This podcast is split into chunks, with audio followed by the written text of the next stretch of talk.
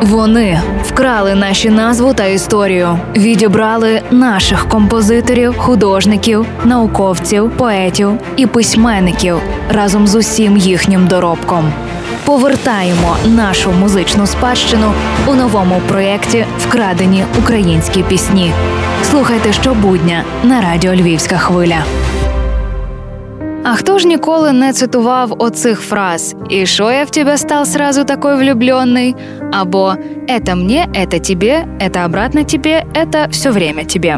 Ну, звісно, весілля в Малинівці музична комедія, котра належить до золотої колекції радянського кінематографу, і як десятиліттями стверджують росіяни, є екранізацією одноіменної оперет Бориса Олександрова 1930-х років.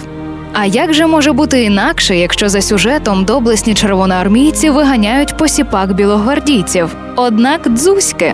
Справжнім композитором цієї оперети є українець Олексій Рябов, котрий став неблагонадійним, бо працював із опальним режисером Лесем Курбасом, якого розстріляли у 1933 році. А ще Рябов мав гріх бути зятем Марка Кропивницького. Але оскільки Олексій Рябов написав кілька оперет за творами Миколи Гоголя, ще одного російського письменника з дуже українським корінням, його не репресували. Однак після написання революційної оперети Весілля в Малинівці за п'єсою Леоніда Юхвіда з Гуляйполя в українському стилі його викликали до Москви, де змусили передати свій твір, аби його відредагували у менш українському звучанні.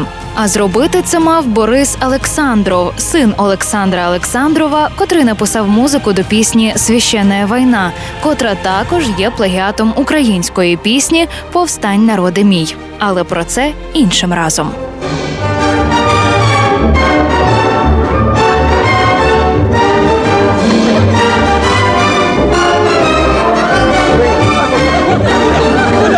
І це був черговий випуск проєкту Лесі Горошко Вкрадені українські пісні. З вами в ефірі була Євгенія Науменко. Почуємося.